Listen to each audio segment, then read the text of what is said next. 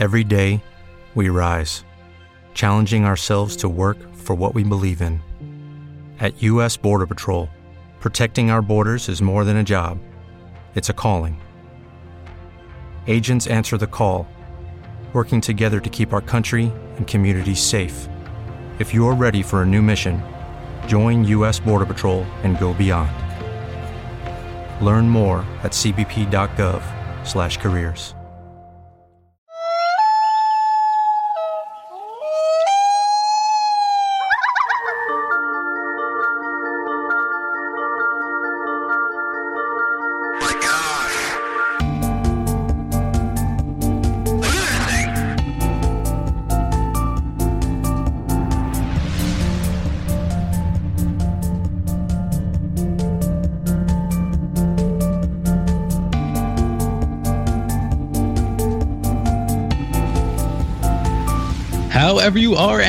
whenever you are, welcome good souls of the planet and beyond to Paranormal Now. I'm Alan B. Smith. Join us as we traverse the cosmic highway of paranormal portals and tantalizing turnoffs. Tonight's guest is Skye Alexander, who will take us on a metaphysical sojourn through the stars and planets for a cosmic spin of self-discovery.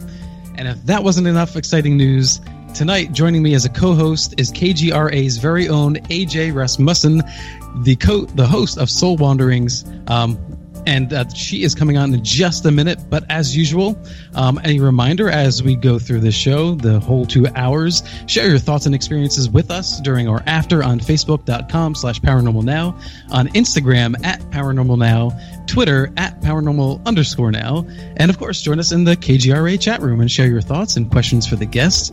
Um, a really quick news update on the Tom Reed UFO Monument Park. I know a lot of you are interested in this. You're following this.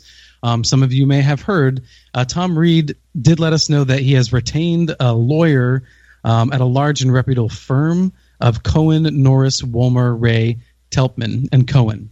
Uh, so my understanding is that what is happening is that what happened is that the the town administrator of Sheffield, Rhonda uh, Sheffields, uh, apparently had the monument installed without proper authority in 2015. So it appears Rhonda may have been covering her tracks in this regard, which has led to all the confusion um, and the removal of the monuments and more, which is, has been um, devastating to the community. So obviously, this is a historical monument. It's of great interest and concern to the ufological community. Um, I'll keep you posted when I can, but of course, if you just go to Facebook, you can find Tom Reed um, or KGRA or Paranormal Now, and I'm sure you'll find updates um, as we go. And of course, next week and so on, I will I will continue the story as long as it's running. Hopefully, you know, we'll get this settled and we'll get the monuments put back uh, because it was it was such a beautiful, quaint sight. It's just such a shame that there has to be this un- unimportant back and forth between the township and um, those who have you know an invested interest in sharing this historical um, monument. So anyway, we'll continue that next week. Um, again, keep an eye on social media. And AJ, welcome to Paranormal Now. Thank you. I'm so happy to be here. Yeah, thanks for, for joining me. Um, as those of you who have followed Paranormal Now know, on occasion I'll have a co-host just join me, and uh, we just have a roundtable conversation, and we just enjoy the topics that we all share and love um, with you. And tonight we get to do that with Skye Alexander. Um, she is the author of more than 40 fictional and uh, fiction and nonfiction books including magical astrology, which we'll be focusing on today. Um, she's also an astrologer, tarot reader, feng shui practitioner, artist, and witch. Hi, Skye. How are you? I'm great. Thank you so much for having me on tonight. Great yeah. to talk with you. Oh, it's my pleasure. Um, so here's the thing. I'll, I'll, just lay it out for you right off the bat. I I love uh, the idea of astrology, and I'm I'm fascinated by it uh, but I really do struggle with really grasping and understanding it. So I'll just let you know where I'm coming from from the top of the show. Um, uh, AJ, are you familiar with astrology? I'm familiar to a certain degree, definitely not on the same level as Skye, but I work with people who are really into it, so I hear a lot about it, and I'm familiar with like sun signs and moon signs and things like that. So okay, cool. I'm excited. Yeah. This will be I, fun. Yeah, that's what I thought. So um, that will help me along this journey as well. And then, as we said earlier in the KGRA chat room, if you have questions for Skye um, or any of us, please uh, post them there. Uh, so, Skye, let's let's start from the very beginning, shall we? Um, okay. How did you get involved with anything even remotely metaphysical in the first place? Well, I think the earliest um, experiences I had were when I was about 11, my mother and I participated in an ESP experiment that was being conducted by Duke University at that time. And that really got me intrigued about various things that were beyond the normal, so to speak. Uh, and then from there on, I just um, started exploring everything. I read my first astrology book when I was about 11, and I've always been fascinated by things outside of the uh, the usual constrictions, if you will. Mm. So uh, I really started seriously studying astrology, however, in the mid 1970s, I guess, when I married a guy who was also interested in astrology, and we explored it together for many, many years. And I took it further than he did. Um, and then the other things all started to fall into place. Tarot has many things associated with astrology and numerology as well. And so one thing led to another, and I'm still at it. Is it is it almost like learning a new religion? Like what? Not to draw an exact parallel there, but is that what it kind of feels like as you're as you're beginning that process of of breaking it down and understanding it? You mean studying astrology? Yeah, yeah. I wouldn't link it with a religion because it need not have any uh, religious or spiritual connection whatsoever. I think it does, however, mean that you need to learn a new language, mm-hmm. a new perspective on how uh, we understand our position here on earth and in relationship to the cosmos and how we relate to each other. And it does give us tremendous insight, not only into each other, but into events that are going on in our world and things that are likely to happen in the future, and to also gain greater uh, understanding of things that have happened in the past and how those are likely to repeat themselves. So it's not just about learning about you know who you're going to marry and no, not at all, and your no. fortune and so forth. Um, no, most people think astrology is just the stuff they read online or in a you know a magazine or a newspaper or something like that, which is just for fun. It's sort of like uh, reading your fortune in a Chinese fortune cookie. But astrology is hugely uh, um, complex and in depth and has many, many, many applications beyond what most of us think of. Yes, we think of it as being able, uh, enabling us to understand ourselves, our friends, our loved ones, our families, et cetera, et cetera, more in depth. And yes, it certainly is valuable for that. Mm. But it can also be used for um, medical purposes, for financial investments, um, to predict political cycles or football game wins, or I used to use it to work with police to solve crimes. There are infinite number of, of different ways you can use astrology. Yeah, well, that that's really interesting. Solving crimes, um, and you've had success doing this. Pardon me. Have you had success doing this? Yes, I did have success doing it. My um, the thing that I would the case that I worked on that was most gratifying for me was with a woman in Florida whose daughter at age three had been abducted. And she'd spent two years working with private investigators and police, et cetera, et cetera, to try to find her daughter. And when she finally consulted me out of, I guess, a sense of desperation because she tried everything else, um, I was able, by doing um, different types of astrological charts, to see where I believed her daughter was. And I was using a type of astrology called horary, H O R A R Y, which is not terribly popular in the U.S., more so in England. But I was able, by using that type of astrology, to locate where her daughter was, and she got her back. And that was just so rewarding to me that um, not only did it work, but that she was reunited after all this time with her daughter again. That's so, yeah, it does work. That is incredible. Not all stories, however, are that happy. I mean, a lot of the stories that I, or a lot of the cases I worked on, um, you know, ended up with people dead or you know other things that were not necessarily so positive. But that one I really liked so much that I wanted to share it with you. Yeah, no, that's great. I, I guess it's sort of that that idea of of fate, right? Because you're using your techniques, and we and we can get into that a little bit later, um, to help something or solve a problem. But if you use them and you aren't necessarily able to solve a problem, is that because it's just already set in stone? Um, hmm. Well, I think that sometimes problems are not fully evolved yet onto the physical plane. That may be one reason. Mm-hmm. They are still pending. We do have free will in connection with fate, in my opinion at least, that we, we have um, things that are inclined to happen. But they, we still have the ability to change how those things evolve.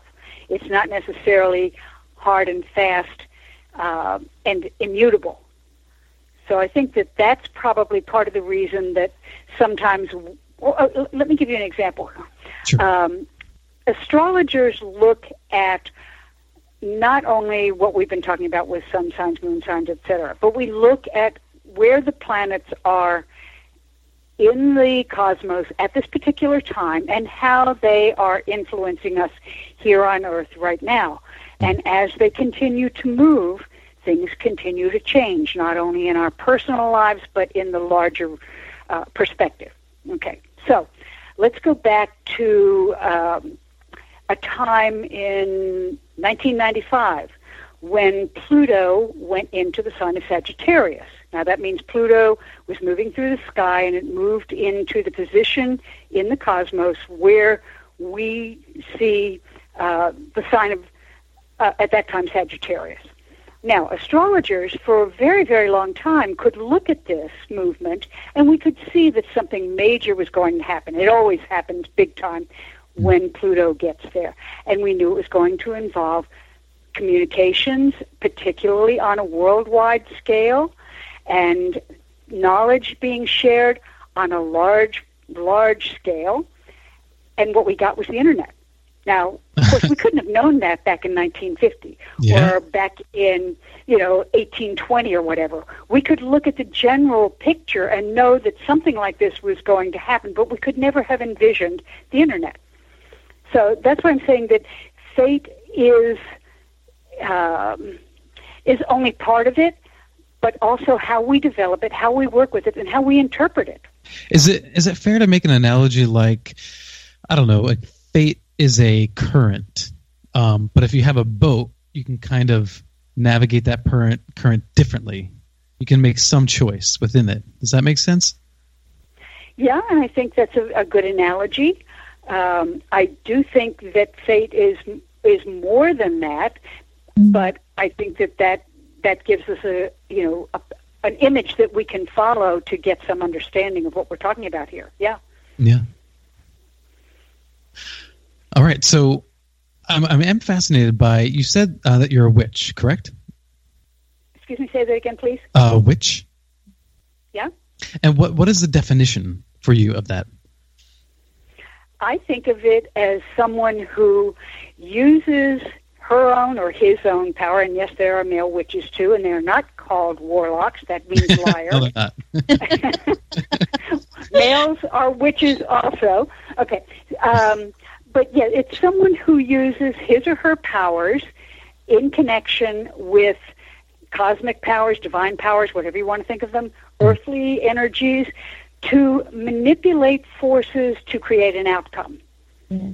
So that you, it comes from an Old English word, W I C C E, wish, which means to hmm. bend or shape.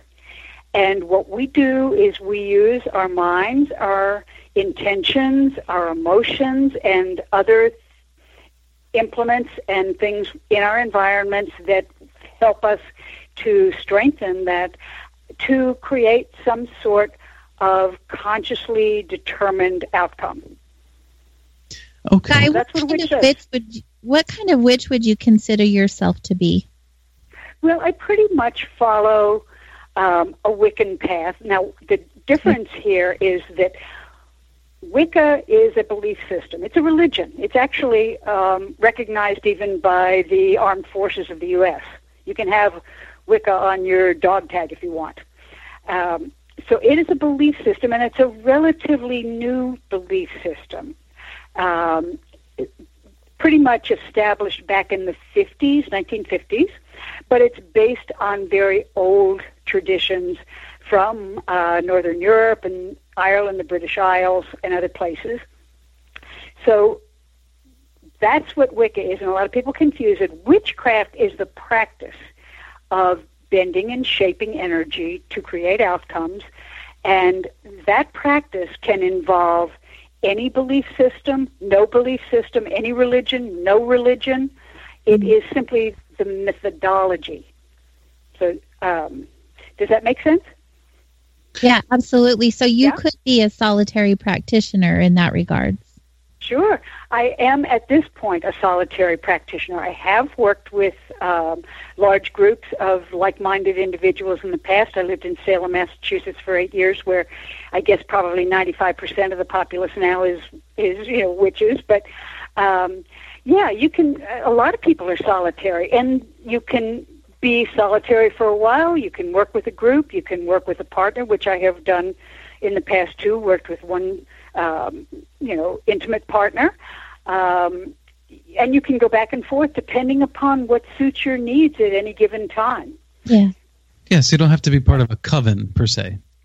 You don't. It has advantages and disadvantages. The advantages are that you have um, friends, like minded people with whom you can celebrate holidays, with whom you can share ideas and do uh, readings and participate in whatever sorts of um, practices or projects or endeavors that you want to participate in. And that's a fine thing because some of us, like I now live in the heart of Texas in a very conservative uh, Christian community where there aren't a whole lot of people who are openly showing themselves as witches, although I know that there are many of us here who are kind of underground. I see. Um, so being in a coven gives you a support group. It's your family on a spiritual level, and um, that can be a real advantage. But you also have to deal with the complexities of being in a coven and the restrictions and the responsibilities just as you would in a family. So it's up to the individual and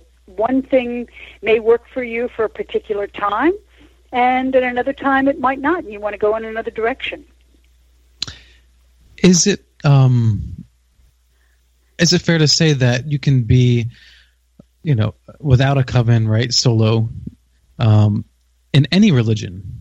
You can practice Christianity or whatever because the monks, right? They they they can go off and live in a cave um, and and worship God that way. None of us have to really belong to any particular organization, right? That would be my opinion. Yes. Um, now, when you earlier you mentioned astrology when we were talking about astrology, I think I heard you right, but I think you said that not it's not necessarily a spiritual um, path, but is it spiritual to some degree? I think it depends on the individuals practicing it. I see it as a spiritual path, Mm-hmm. but it need not be. And you need not have any particular religious uh, or spiritual path in order to practice astrology, to study it, to use it in your business, use it in your personal life, use it in your financial life, whatever that happens to be. Um, I see it as spiritual because I see everything as spiritual, and I see everything is connected. The cosmos, the earth, all of us, the animals, everything to me is connected. So I can't separate one thing from another in my own personal life. But you certainly do not need to have any particular um, religious affiliation or any particular spiritual path that you follow in order to use astrology. Yeah. I definitely pertains to everyone. I think that's true. Um, and you know, I've I've dabbled in all kinds of things, right? Um, but I've never dabbled much in the way of of witchcraft. Um, there actually was a time when I was younger and I was very interested in it, uh, but I just never really went down down that road. Um, AJ, have you ever uh, dabbled yeah. in that at all? Well, I am a solitary practitioner. You are? Um, oh, okay. Yes. Mm-hmm. It's not something that you go out and tell everybody, but it's a title it's a title that you're given because of the practices you have. Mm-hmm. And so, I mean, literally that's what I would be considered, yes. Okay. Mm-hmm. It's really interesting. Yeah, you might be that. surprised to find out who you know uh, like like you just found out that she's a solitary practitioner. Mm-hmm. But you might find that a lot of us um, are pretty ordinary looking people. I mean, the person who does your hair or fixes your car might be a witch. You just don't know it because I, I walked into a place uh, last week that is um, becoming a witch witchy center, a metaphysical center. Mm-hmm. And the woman was so surprised when I showed her some of my books. She said, "Gosh, you look so ordinary." I said, "Yeah, what did you expect? Pointy hat, big nose, warts, or what?" Right, right. Yeah. We we dress up every day of the year except for on Halloween. We get to be ourselves. That's yeah, that's so funny. Um, so, if one does decide to become a witch, one does not have to wear '90s goth garb. No. you don't have to do anything. Okay. we don't have a lot of dogma, okay? For everybody listening, don't worry about that. You're good to go. You can wear whatever you want. Um, right. And it's it's all about being true to yourself then, right? I mean, because I, I know a friend of mine, um, I forget how it goes exactly. Um, I think it was a Gardnerian um, saying, uh, but it's essentially the golden rule, but there's a, a variation on that that uh, Wicca shares. Um, yes, something it is pretty much do no harm. Period. Yes, do just just do no harm. Yeah. Now this is Wiccan, however. There are many many schools of witchcraft, which I want to separate from Wicca. Sure. Wicca is only one, and it does not encompass every you know everything else. So other traditions may not have that same do not harm um, belief that I have. Okay. Um, so you're saying that because it's a dogmatic free um, spiritual path or religion, then anyone can can ver- change the rules if they if at, at, a whim, right? They don't have to abide by anything. Mm-hmm. Okay. Well, I, I think other than the fact that you have to ultimately abide by cosmic law, and so you can make decisions as people do of every belief system. Mm-hmm. You know, Christians, Jews, uh, Muslims, whatever. They may make personal decisions, but they're still going to be ultimately abiding in the end by, uh, or they're going to be called uh, to account for, in my opinion, by you know how does this how does this relate to cosmic law? How does this relate to natural law? Right. There, there are several, uh, if you want to call them covens or groups that do practice the darker stuff.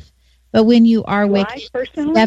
no, I'm just saying there are darker covens. There are people who sure. choose to sure. go darker. Um, yeah. Well, you know, let's let's hold it there because we're right up at the break. Um, okay. So we we can continue this conversation. We'll find out more about the light and the dark with Skye Alexander and my co-host AJ. And um, hang in there. We'll be right back. Alan B. Smith for Paranormal Now on KGRA.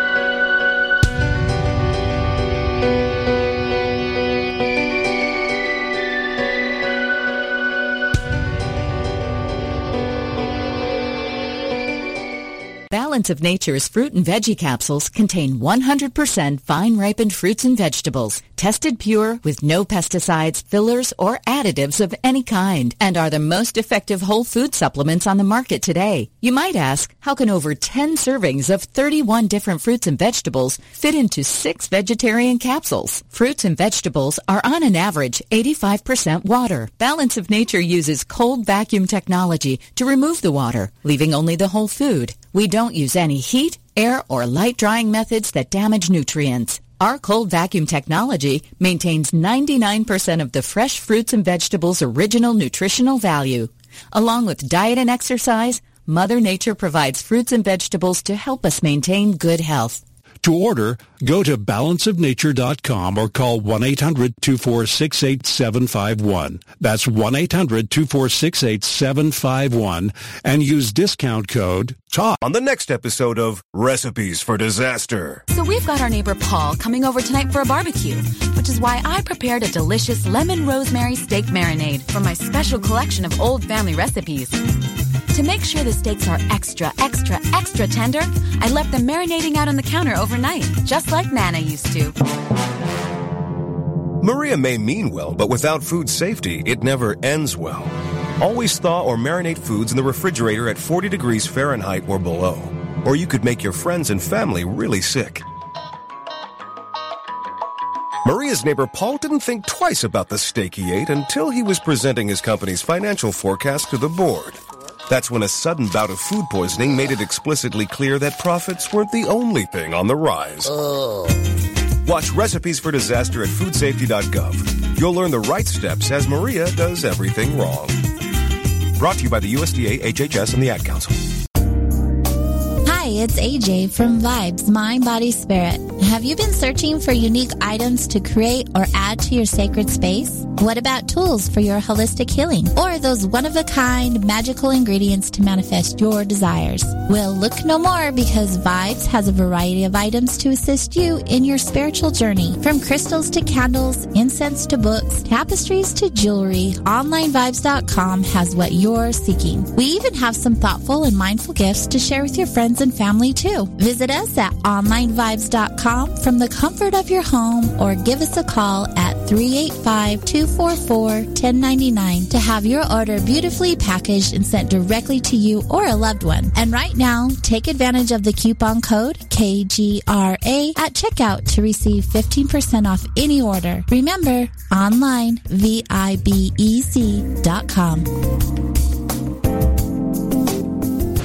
This is Richard Dolan, and I want to brag for just a second about the incredible authors I publish under Richard Dolan Press. Some of the most innovative and well-researched books in the field of UFOs and beyond that you'll find anywhere in the world. Incredible UFO encounters, the cover-up, the experiences by ordinary people, Russian UFOs, psychic phenomena, consciousness, synchronicities, and owls. Yeah, it's all there, and it's all fascinating reading because I would never publish a book that isn't. To learn more, go to richarddolanpress.com. Your contact for current news and trending topics. KGRAradio.com.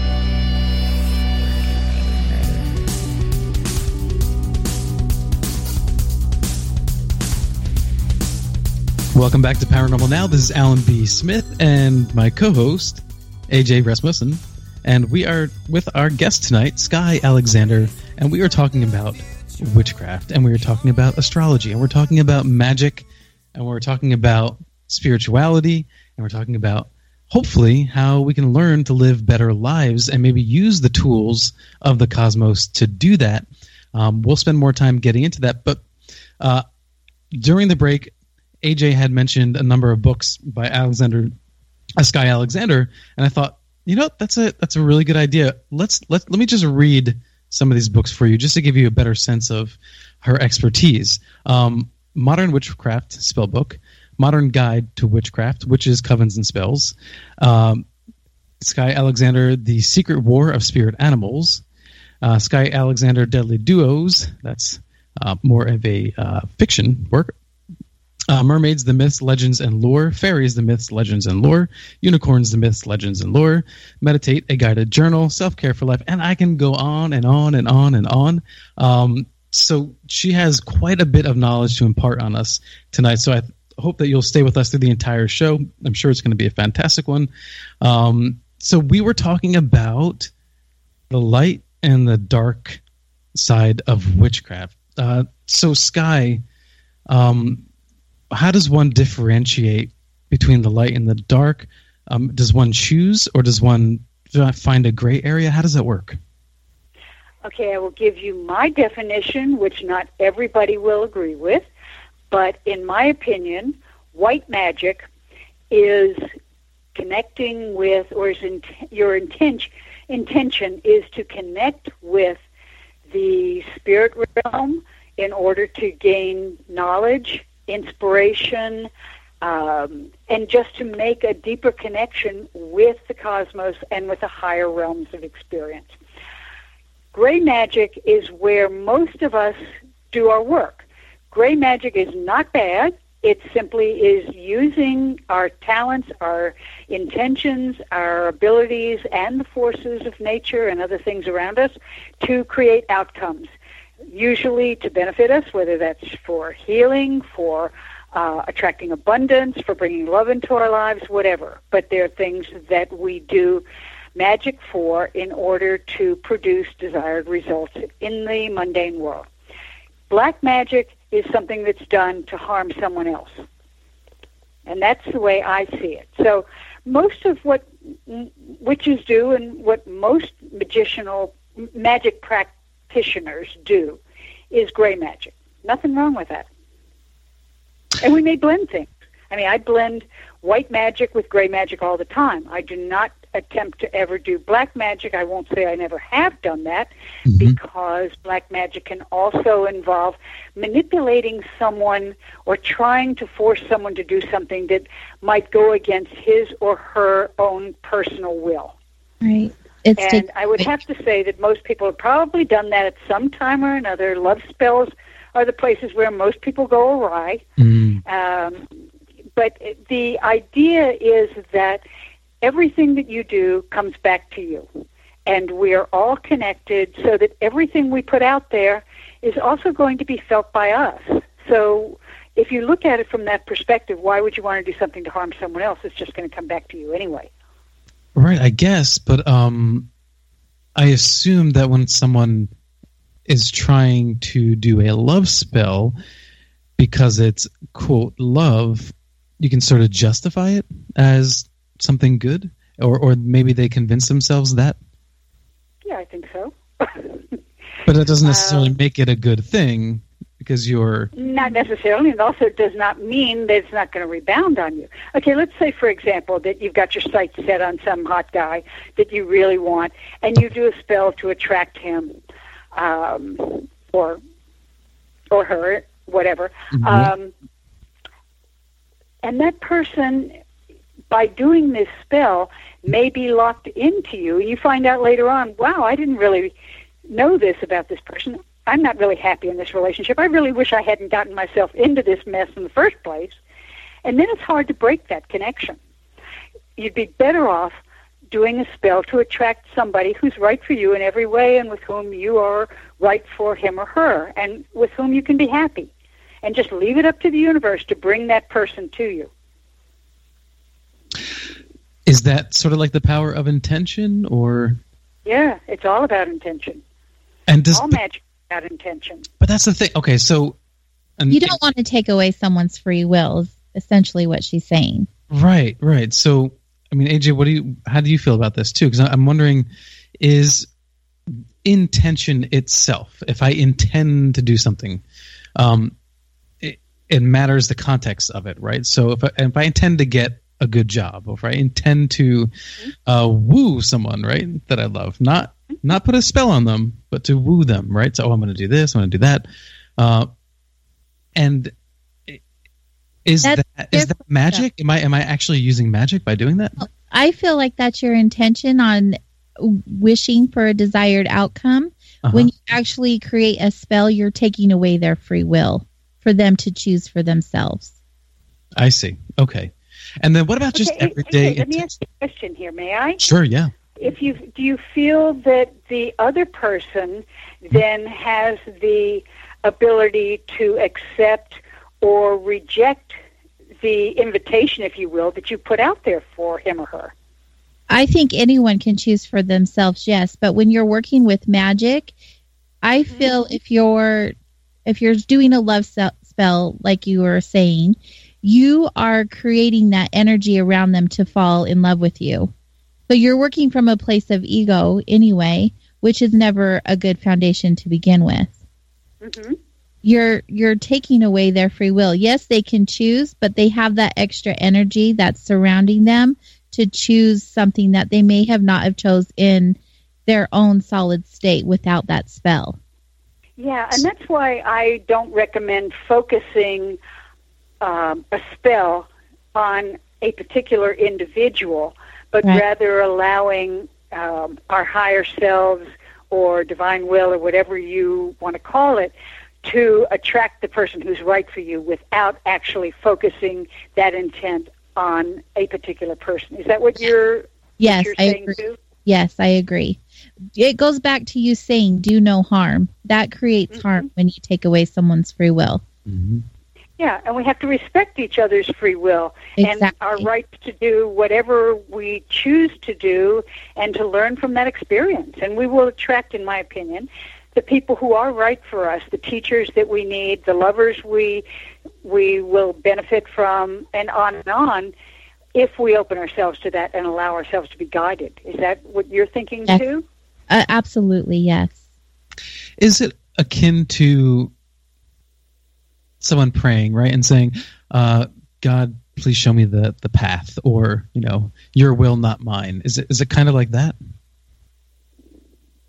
I think it's a combination of does your will and my will blend?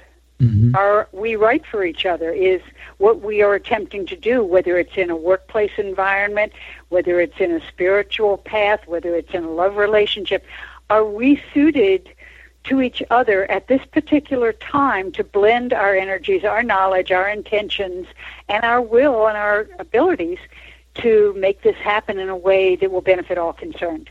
hmm Okay. And so it's not necessarily one doesn't go with the other. Astrology and witchcraft, right?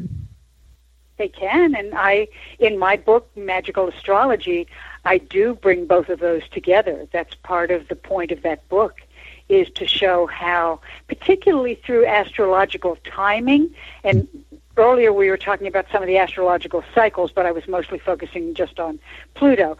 But all of the planetary cycles um, generate energies and present us with possibilities that we can use magically to our advantage. Right. So you can be an astrologer, um, not necessarily doing magic, right? Um, but then you can blend these two together. Is it more effective, more revealing? Well, uh, let me give you a real easy one that most people can understand, Sure. whether they know anything else about astrology or not. Moon cycles. We're all connected to uh, moon cycles. We're all aware of how um, not only we perceive the moon in the sky, but most of us, whether we're aware of it or not, respond to the cycles of new and full moons, particularly. And um, I don't know if either of you have this experience, but a lot of people feel that they're more energized during the full moon. They have trouble sleeping. They um, may feel more spontaneous about buying stuff. Um, and during the new moon, they may feel a little bit lethargic or a little bit more withdrawn. So when you look at the moon cycles in terms of astrology, I, I mean, not astro- in terms of magic, using astrology in connection with magic, um, what we tend to do is see the waxing moon between the new and the full moon as a time of growth. And as the moon's light tends to increase, so do all of the things that we have put into place um, and that we want to grow. So let's say you want to grow a business or you want to grow a relationship or you want your finances to increase. You want to do a spell right after the new moon and during the time of growth between the new moon and the full moon. The plan is, the intention is that your uh, whatever your intention was will grow along with the moon's light. Conversely, during the time of waning between the full moon and the new moon, when the moon is losing light, or it appears to be that way from our place on Earth, you want to set into place uh, magic spells for decrease or endings or limitations. So let's say you want to go on a weight loss program, for example, or you want to cut your expenditures in your job. That's the time to do um, a spell that will draw back and place limitations um, between the full moon and the new moon during the waning cycle. And anybody can do that. That's really easy. You don't have to know a whole lot about astrology to do that. Well, that is that. That's a nice a nice plan of action that doesn't require me or you know, a layperson to really understand the the mathematics of of astrology. Nope, not at all. And do you have things like that that are uh, personal? Like, let's say you know you're working with one person who say use this technique, or another person say use a different technique. Uh, you mean in terms of the moon cycles? Yeah, or as an example. But do you have other um, you know actions that people can take that just you would apply differently depending on the person?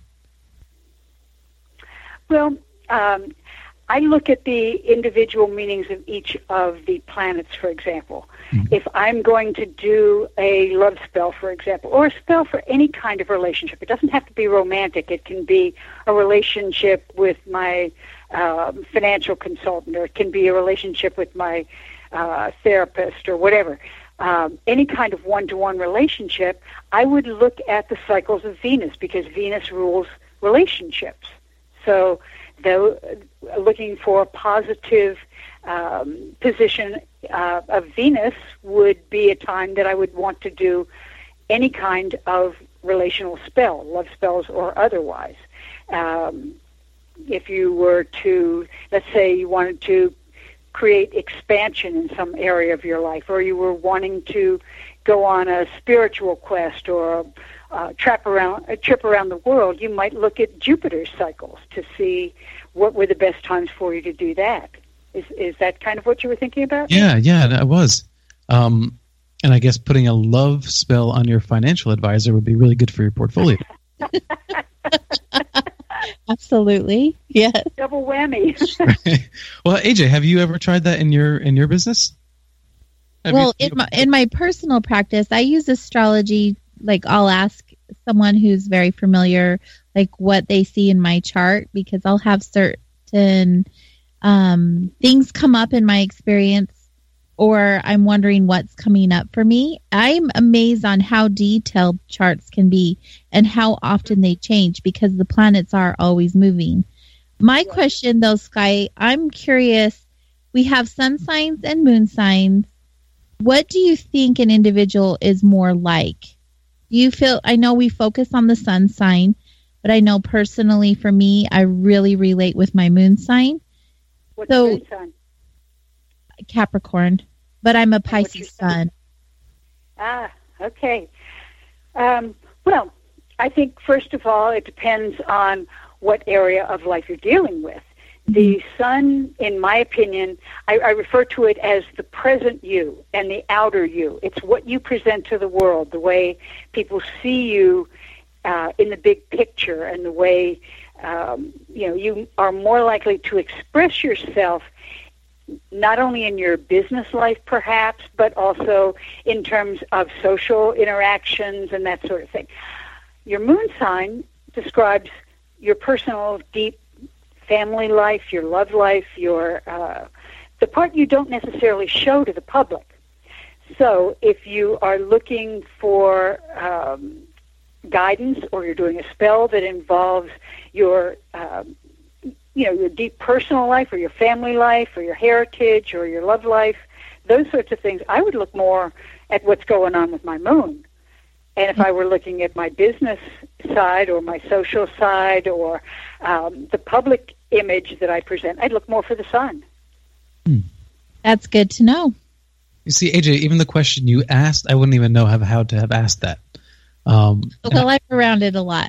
Yeah, right, right, and that's why I'm glad you're with, with me tonight. You know, um, and and for the record, for everybody listening, um, I I kind of sandbagged AJ yesterday, last minute. I was like, "Hey, can you come on?" And she was gracious enough to come on. And I had intended to invite AJ on much earlier when I knew Skye was coming on because I thought this would be a good um, pairing up.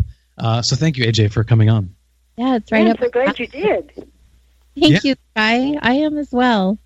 Yeah, and and I'm learning quite a bit, and that's that's what I hope that this is for for others as well. You know, because sometimes when when we're doing these shows, um, it's never my job to be an expert on something. You know, even if it's ufology or whatever, I want people to tune in and listen and learn about things and hear them in a different way that that they haven't. And I think it, that works best when we are enjoying and learning uh, from people like you, Skye. Yeah, and isn't that fun? It is. It's fantastic, and that's that. That's why I love the paranormal. That's why I love the the platform, and you know, gracious to be on KGRA. Uh, thankful to be on KGRA for that opportunity because for me personally, I really do. A large part of my soul thrives on the questions and the mysteries and, and learning um, these hidden aspects of life. And it's endless. It, Exactly. Yeah. It definitely is. It really is fascinating. Yeah. So, Skye, Yeah, what? One of the planets, one of the planets I wanted to mention that we haven't talked about here um, is Mercury, and I know you guys are familiar with Mercury retrograde. You've Oh, certainly heard about it. Definitely. Yeah. Okay. And in terms of for for your listeners who aren't familiar with Mercury retrograde, um, it happens for three weeks uh, every four months, and the next one is coming up on the eighth of July for three weeks. And what happens, Mercury is the planet of communication. So it pretty much affects everything. So if you're doing spell work, that's a factor. If you're doing investing, that's a factor. If you're doing communicating with your family, your loved ones, um, your business colleagues, if you're traveling, everything is affected by Mercury. So when it goes retrograde, what that means is when we are standing here on Earth looking at the sky and we see the planet Mercury, it appears to be moving backward in its orbit. It isn't really, it's an optical illusion, but that's what it looks like. And what it means in terms of how this interprets in our daily lives is that everything gets messed up. Communication goes awry. We don't understand contracts. We miss the fine print. We don't say the right things to the people we need to say the right things to. We forget to get our car serviced before we go on a trip. We don't check our bags and they get lost. Yada, yada, yada. Everything is up for grabs here. So um, I think that that is one of the things that many people really need to pay attention to, and it's easy to find online. You can just put in Mercury retrograde, and it'll show you all the dates. And I would like to urge um, all of your listeners to pay attention to that because I've seen people who had uh, terrible medical diagnoses that were handed down during Mercury retrograde, only to find out that they had an allergy re- reaction to a particular drug they were taking, and they were, you know, the doctors were saying you need open heart surgery. So um, I would suggest that that's something that all of your listeners might want to learn a little bit about. And you don't have to learn a whole lot. Just know that pay really close attention to everything. Read the fine print. Talk uh, with with people with a real conscious intent to be clear, and you know, just cover your bases. Yeah. See, now here's the thing. Someone uh, was reading to me about the Mercury retrograde, and I kind of get it. But then I, I think, like, all right, so what happens if you have, let's say, an opportunity or a job interview, um, and it's in the field of communications or something akin to that? You can't avoid it, right? Because sometimes the suggestion is, oh, if you can avoid it, don't make that kind of decision during this period, right? Um, but sometimes you can't help it. So what do you do when you when you're kind of stuck in that position? Yeah, we can't all go on retreat for three weeks every four months, nice as that might be. Um, what I recommend is just that people be aware that this is going on, that you may be m- more likely to get your signals crossed. Um, you know, be much more careful about re- writing and reading contracts. Like I would not make a major purchase. I wouldn't buy a house, for example, under Mercury retrograde. And when I make contracts for writing books, I usually try to do it at another time when I'll be more clear-headed. Um, it, it's just really pay attention and do your homework and don't assume things and just be aware that you might not be as sharp as you usually are. But go, sure, go on that job interview. Just prepare more. So just the awareness of it could be helpful to kind of sort of catch, catch yourself in the moment and be extra vigilant. It's a Yes, good time ex- to practice meditation and grounding, if you ask me. Yes, I agree. These are good things to do. Avoid the crazy. the crazy within you or some other people. Just the energy. It's a Energy, crazy time. Yeah. And some people are more sensitive to it than others. If you happen to have Mercury retrograde at the time you were born, so it's in your birth chart, mm-hmm. that for some people may mean you're much more sensitive to that cycle, and for others it may mean, oh well, I'm already comfortable with this. I've been living with it all my life, so no big deal. So no big deal. Okay. Um, but that's con- a sort of conditioning, right? Conditioning oneself.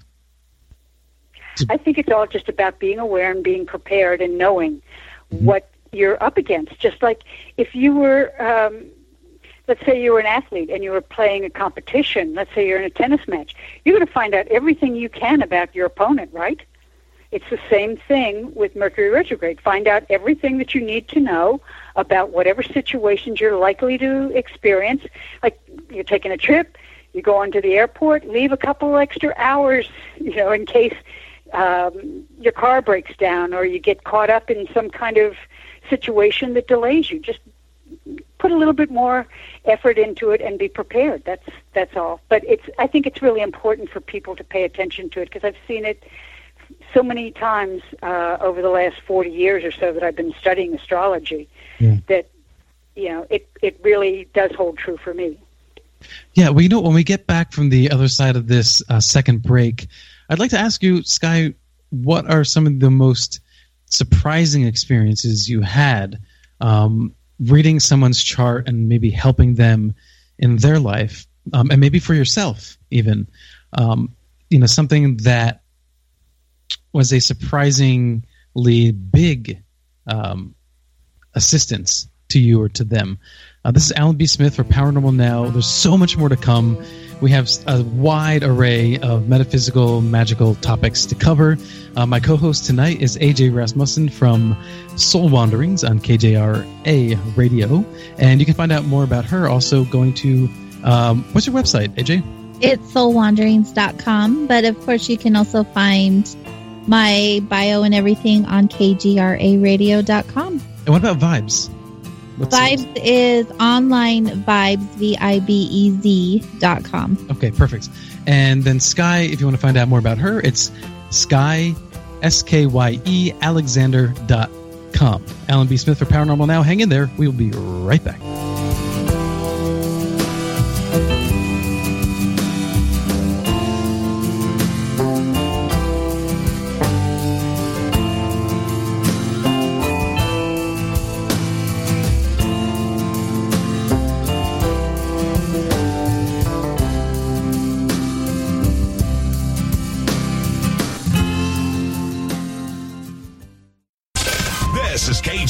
KGRA Digital Broadcasting Station. Salt Lake City, Utah. Van Buren, Arkansas. You know, food was different 60 years ago. It was minimally processed, free of pesticides. It was nourishing and healthful for your body.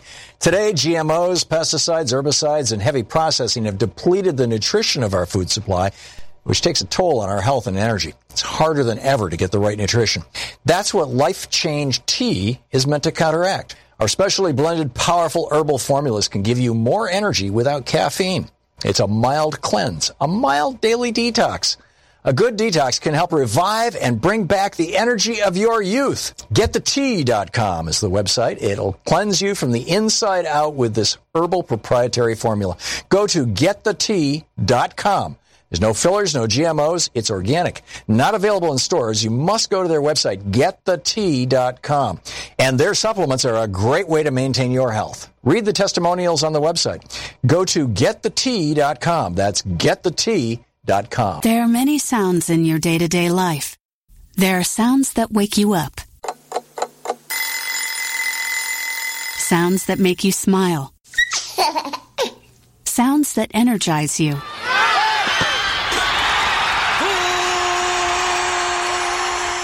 And sounds that help you relax. But there are some sounds that can alert you to danger and can help save lives. Wireless emergency alerts, now on many mobile devices, use a unique sound and vibration to bring you information about severe weather events, amber alerts, or other emergencies in your area. With critical information from local sources you know and trust, you can be in the know, wherever you are. For more information, visit ready.gov/alerts. Brought to you by FEMA and the Ad Council. This is Richard Dolan announcing a new exclusive content website, richarddolanmembers.com. I've been working on this for a long time. Unique weekly podcasts that you won't hear anywhere else, fresh articles and blog posts, a special video series entitled Off the Cuff with Richard Dolan, regular Ask Me Anything style live chat sessions, and more. This is a full featured member site where you will get my insights, my updates, and be able to interact directly with me. To learn more, go to richarddolanmembers.com. Around the world for decades have come high strangeness reports of mysterious aerial lights, beams, animal mutilations, human abductions, secret space and military programs focused on an alien presence. One reporter of these Earth mysteries is Emmy award winning TV producer, writer, and editor Linda Moulton Howe. She reports and edits the science, environment, and real X Files news website, earthfiles.com. We are moving from the paradigm that we are alone in the universe to a new one in which we are not alone. And something out there is interacting with us, our animals and plant life, forcing glimpses of other realities upon us. Linda has produced four large books about these phenomena with hundreds of color images and illustrations that reviewers such as New York Times best-selling author Jim Marrs describes as an amazing accumulation of evidence. All her books, An Alien Harvest, the two-volume Glimpses of Other Realities, and Mysterious Lights and Crop Circles, along with documentaries, are available in the shop at earthfiles.com. Now you have the inside contact for alternative talk radio. The Planet. KGRARadio.com.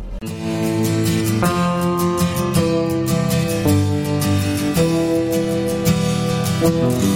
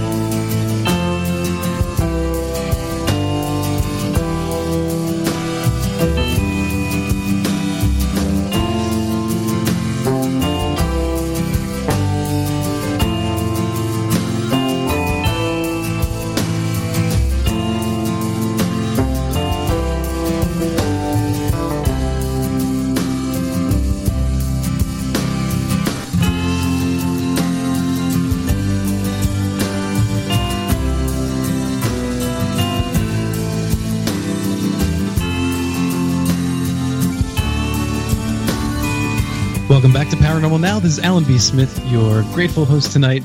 My co host is AJ Rasmussen, and uh, we are talking with Skye Alexander. There is a lot to cover, um, but AJ had pointed out that in the chat room I had missed a question by Neutron. Um, and the question for you, Skye, from Neutron is Do you agree that there is no magic hocus pocus? it's only magic when one doesn't understand. Um, does that make sense to you? Well, let me clarify. When you say magic hocus pocus, are you referring to things like sleight of hand and stage magic and that sort of thing? Um, I think we're talking about real magic. Yeah, okay, because I was going to say certainly stage magic is all hocus pocus, Oh, and it's all in fun. Um,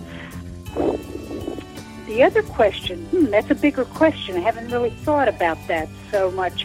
Um, I do think that a lot of magic is unintentional. I think particularly people don't realize that they may be doing magic all the time. They're just not aware of it because they don't understand magic. They don't understand the principles. Uh, and they may not have set an intention to do something. But let's say you are driving along the highway and some guy cuts you off, uh, pulls in front of you, and you swear at that person and curse him and wish something bad to happen to him. You're doing black magic. You don't realize it because you don't understand the concepts of black magic, and that may not be your intention, but you are still doing magic. So um, I wouldn't call it hocus pocus, but I would say that a lot of magic is done unintentionally. Now, let me clarify here by saying the greater uh, power you have developed through your magical practice, whether that's through working with it for a long time, through meditation, through spiritual development, whatever it happens to be, the greater your power, the more likely your intention is to come to pass. Uh, so you swear at this guy who cut you off in traffic. If you aren't particularly evolved in the magical field, maybe nothing will ever come of it. But I think that um, I wouldn't call it hocus pocus, but I would say that there is magic which is not necessarily um, well formed, well designed, and it and well executed. Okay, I'm going to read a second part to that question from Neutron, which I'm I don't completely understand, so I th- hope that you will.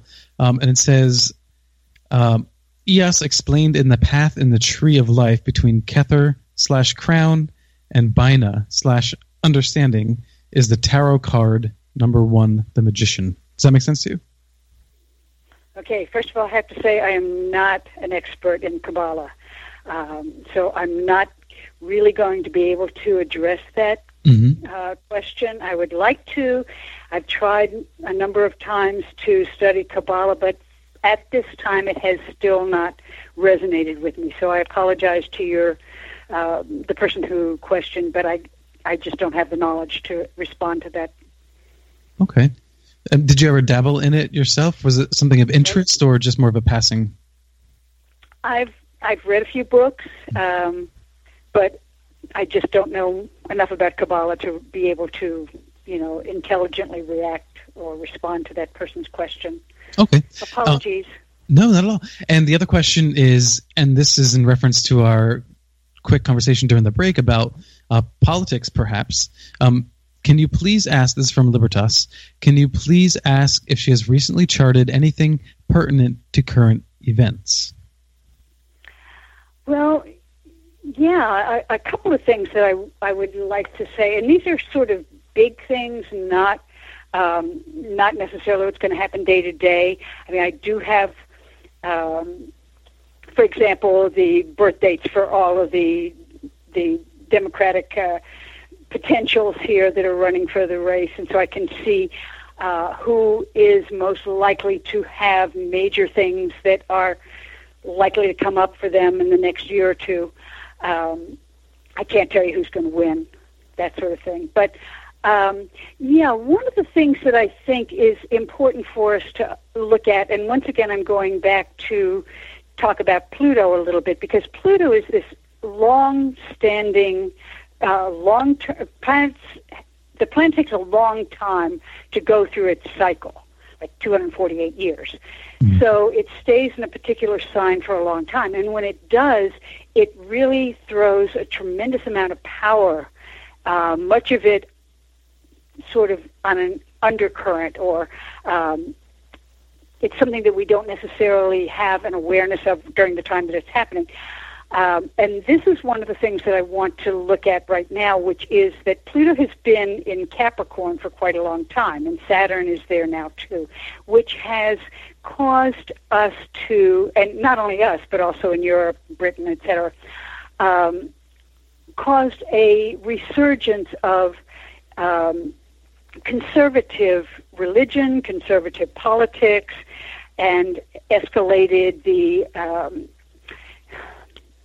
the the concentration of wealth amongst a few and the separation of powers and uh, between the top levels of our society and the lower levels. This is going on throughout the whole world. And this is because Pluto is in Capricorn. And it will be there until, let me just take a quick look here and let you know. Um, okay, probably starting in about 2023 and then full time in 2024. Uh, Pluto will move into Aquarius, and we're much likely at that point to see a lot of changes and more interest in egalitarianism and independence. We might see uh, a resurgence of sort of what we would refer to as more democratic, more leftist, more um, unconventional ideas about how we are governing ourselves. And so those are some of the things that um, may answer some questions for your your listener. I'm not quite yeah. sure exactly what he or she was going for, but that's one of the big overviews that I'd like to share. Yeah, that that's interesting. Um, is there a way to translate? How, how do you get to the this idea that conservatism is rising? Um, how does that that translate backwards into astrology? Where where do you find that? Well, Capricorn is a sign of traditions and the past and uh, structures and everything that we would associate with conservative institutions and conservative thinking, which then moves into later the sign of Aquarius, which we consider to be more uh, adventurous, more forward thinking, more egalitarian, more unconventional, rebellious, etc. Mm-hmm. Okay. Um, as Pluto moves through those, we see a tremendous amount of power, um, mostly, as I said, of a sort of unconscious subterranean nature almost, that fuels these energies that are associated with the various astrological signs. Does that make sense? I, I yeah, that does make sense to me. And you had okay. mentioned the, the, the growing gap between the the few richest and the rest of us that is still happening um, oh, yeah. it's been going on for for decades now um, mm-hmm. it, has anything changed in the stars if you will that are planets that tells us that this will taper off at, at some point soon? yeah it will taper off for sure it will definitely change when pluto moves into aquarius and ah, it may change in a um, a nice way, or it could change in in a sense of a revolution. Mm-hmm. You know, it, it is something though that will definitely shift, and we are starting to see that a little bit. We're starting to see the death throes, really, of some of these old ideas, and um, I hope I'm not going to offend anybody in your audience, but a lot of old white men who have been in control for a very, very long time are, you know, having to open up the doors to people of, of color, women, and people of other belief systems. And, you know, this is what will happen as Pluto moves into Aquarius, which is a sign of equality and egalitarianism, and we're going to see this continue over the next four, five, six years. Yeah, it's interesting they said that you didn't want to offend anybody, or I hope they weren't offended by a bunch of old white men. um, but it's you know the X Files. You're not old, right? oh yeah, no. no. Um, my hair is is graying though, um, but thank goodness I have lighter hair, so you can really tell. Um, it's blending in. Um, but I grew up on the X Files, and that was favorite. yeah, yeah, yeah, and that was the cabal, right? Just a bunch of old white men, and nobody got offended by that then. So why do people get offended by it now? It's it's odd to me. Yeah. But it's time for us to open the doors to new ideas, and that's what is going to be inevitable as Pluto moves into Aquarius in the next four or five years. We're going to have to share the world with everybody else, and we're going to have to be uh, more open to a variety of ideas. Mm-hmm. And control is going to have to be given away from the few to the many. So, what was the big thing about the dawning of the age of Aquarius in my parents' generation? Yes. What what was the hoopla about that? Why were they so excited? Because I'm not sure I I, I get it. I, I, yeah. What part aren't you getting? Well, I, I guess there there was this excitement that something positive was going to to shift, and isn't that supposed to be happening soon? Well, it's been happening for a while. All these shifts take a very long time. Mm-hmm. Um, and they don't happen overnight, and we gradually, you know, move into them, um, and we gradually shed the old stuff because human beings don't make changes very quickly. We don't like making changes, so um, you know it's inevitable. It will happen, but it's going to take a while, and it you can certainly. I, I, I don't know how old you are and how much you've seen in your lifetime, but we can look back at. Um, you know things like the the um, civil rights movement, for example. You know, before that, the situation for black people in this country was very different from what it is now. And if we go back to the last, the you know 1800s, and certainly before 1920, things were much different for women than they are now. So, you know, it's it's a continual growth process, and sometimes it hurts. Um, speaking of of growth process, uh, are you familiar with the show Stranger Things? No, I don't have a TV. I haven't had TV for 20 Oh, years, so I don't know much about any shows that are going on.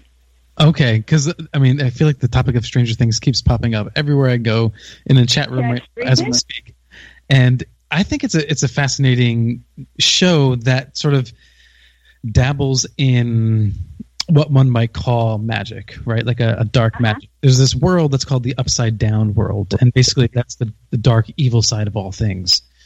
Um, is do you think that there is another dimension where things are just all dark magic?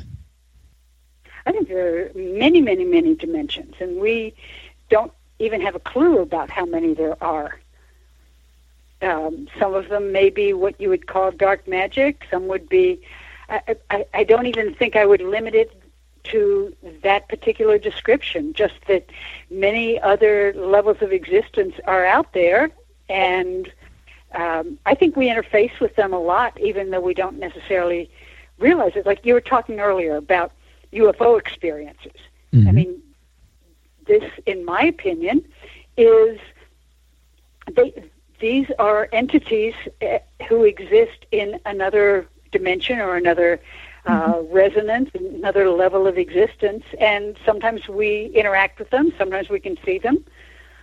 I mean, the same with Bigfoot, the same with Loch Ness monster, whatever. Do, so they're they're they could be coming from another dimension. You think, like kind of crossing over or accessing ours? I think of it as being like radio channels.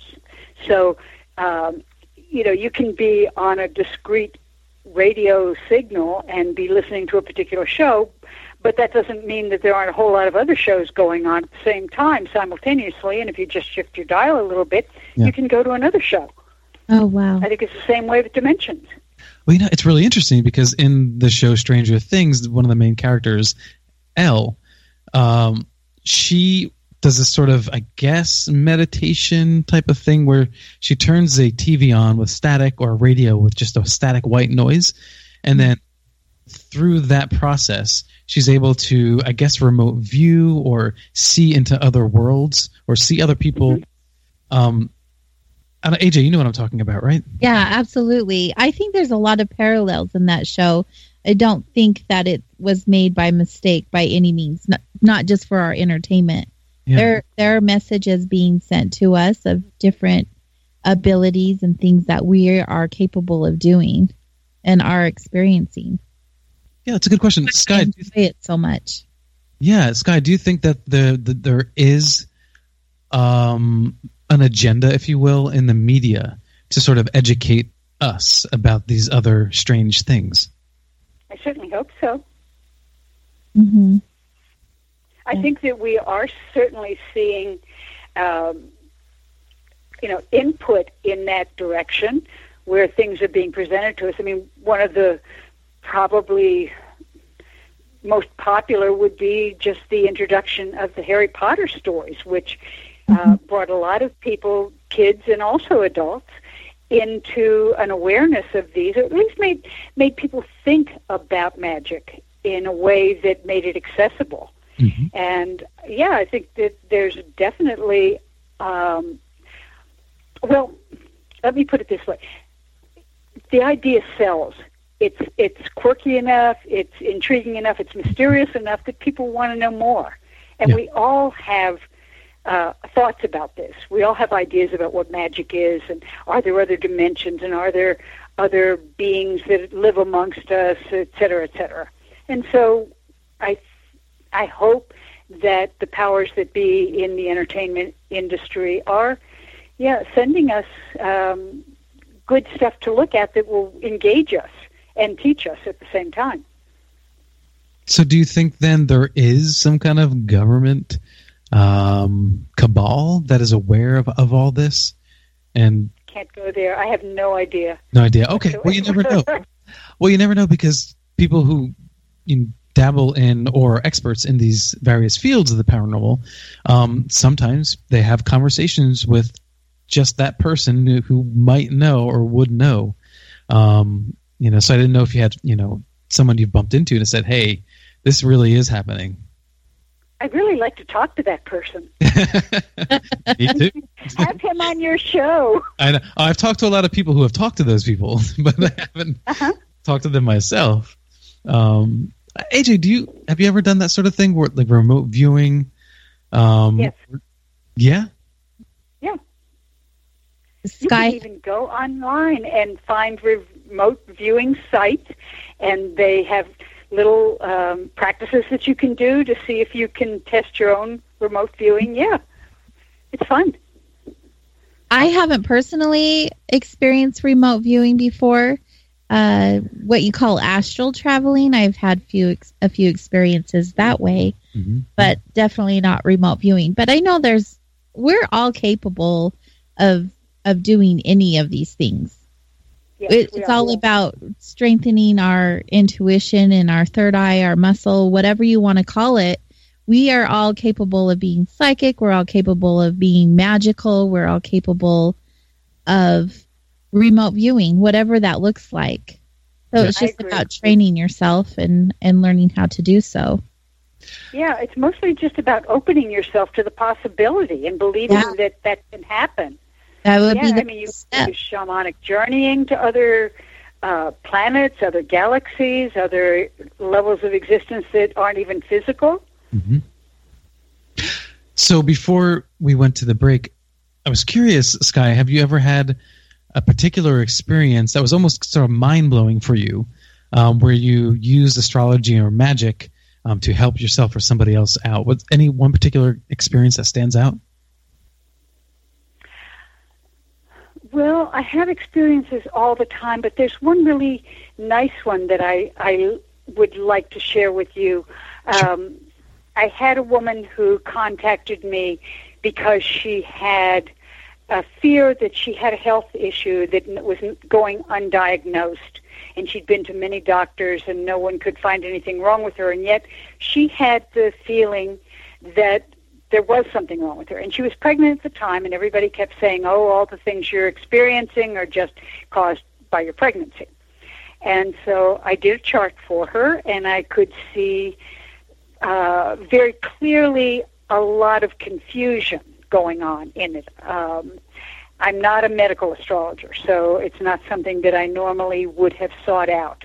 But I could see that she was not getting clarity from anybody, and she had no clarity herself. So I kept urging her not to take anybody's advice, to follow uh, any any advice she was getting at the time, and to follow her own inner instincts until she really felt comfortable. And it turned out that she actually did have uterine cancer while she was pregnant, and so they did an immediate uh, uh, cesarean and delivered the baby early, and the baby was fine. It had not been infected, and she then went through treatment, and she was okay, and the baby was okay. And it really was one of the high points for me in my career as an astrologer to have been able to um, help her to get the advice and the treatment and the diagnosis that she needed. Yeah. And that it was a happy outcome. So that was, yeah, that was one of the real biggies for me. That that's amazing. I guess if you have an experience like that, someone has an experience like that with someone like you, um, does one start to go by astrology for everything? Do I buy astrology for No, no. Does, does one, after having a profound experience like that, say to themselves, "Wow, I have to do everything by by astrology. I need to moderate and guide my life completely." Is there almost like a conversion um, after such a profound experience? Well, I don't think we can separate ourselves from the influences of the planets and the sun and the moon and everything else that's going on in the cosmos around us. I don't necessarily get up every day and say, "Oh, what's going on with me now?" and what do I have to be aware of, et cetera, et cetera. Although I uh, will do a, a little mini tarot reading for myself every morning to say, "What do I need to pay attention to today?" And I'm aware of generally speaking, what's going on in terms of the planetary cycles and the moon and all that at all the you know every day. But I don't.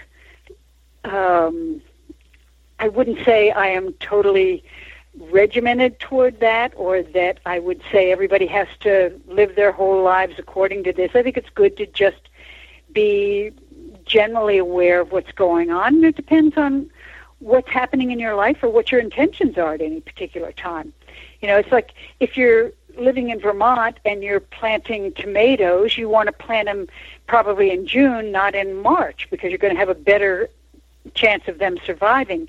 So I see astrology in the same way. If you're kind of aware of what's going on astrologically, you can make plans that will be more likely to develop in the ways that you want them to.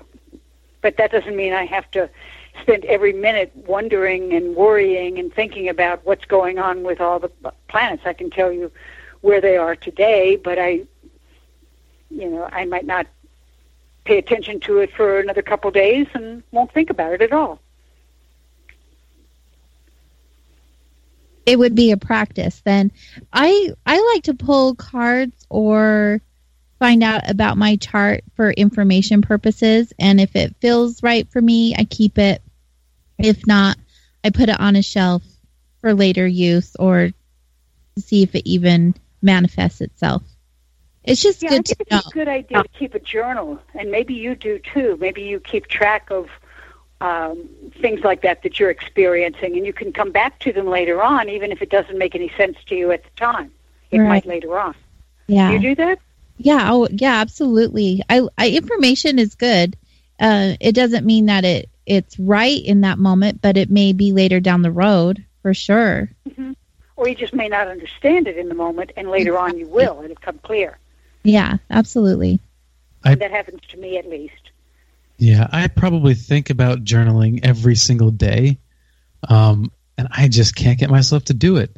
The idea of of writing down your dreams or just journaling out things that happen, I think that's it really conceptually, it's a great idea um, to be able to reflect and look back on it. And I think AJ, like what you're saying, that's really fascinating to see how effective um, whatever methodology you're using is. Well, it may not be right for you. Yeah, journaling is a commitment. It's a practice. uh, I have a daily practice where that is something that I do, but I also like to see because you know when she brought up the different moon phases, mm-hmm. I'm I'm a I'm a moon girl through and through, and I feel different things during different cycles of the moon, and I I take note of that because the next month I'll know what's going to come up for me and how I'm going to be feeling, either physically, energetically, emotionally, any of it. Yeah, I agree. I do the same thing. And I can always tell when the moon shifts into another sign, which happens about every two and a half days.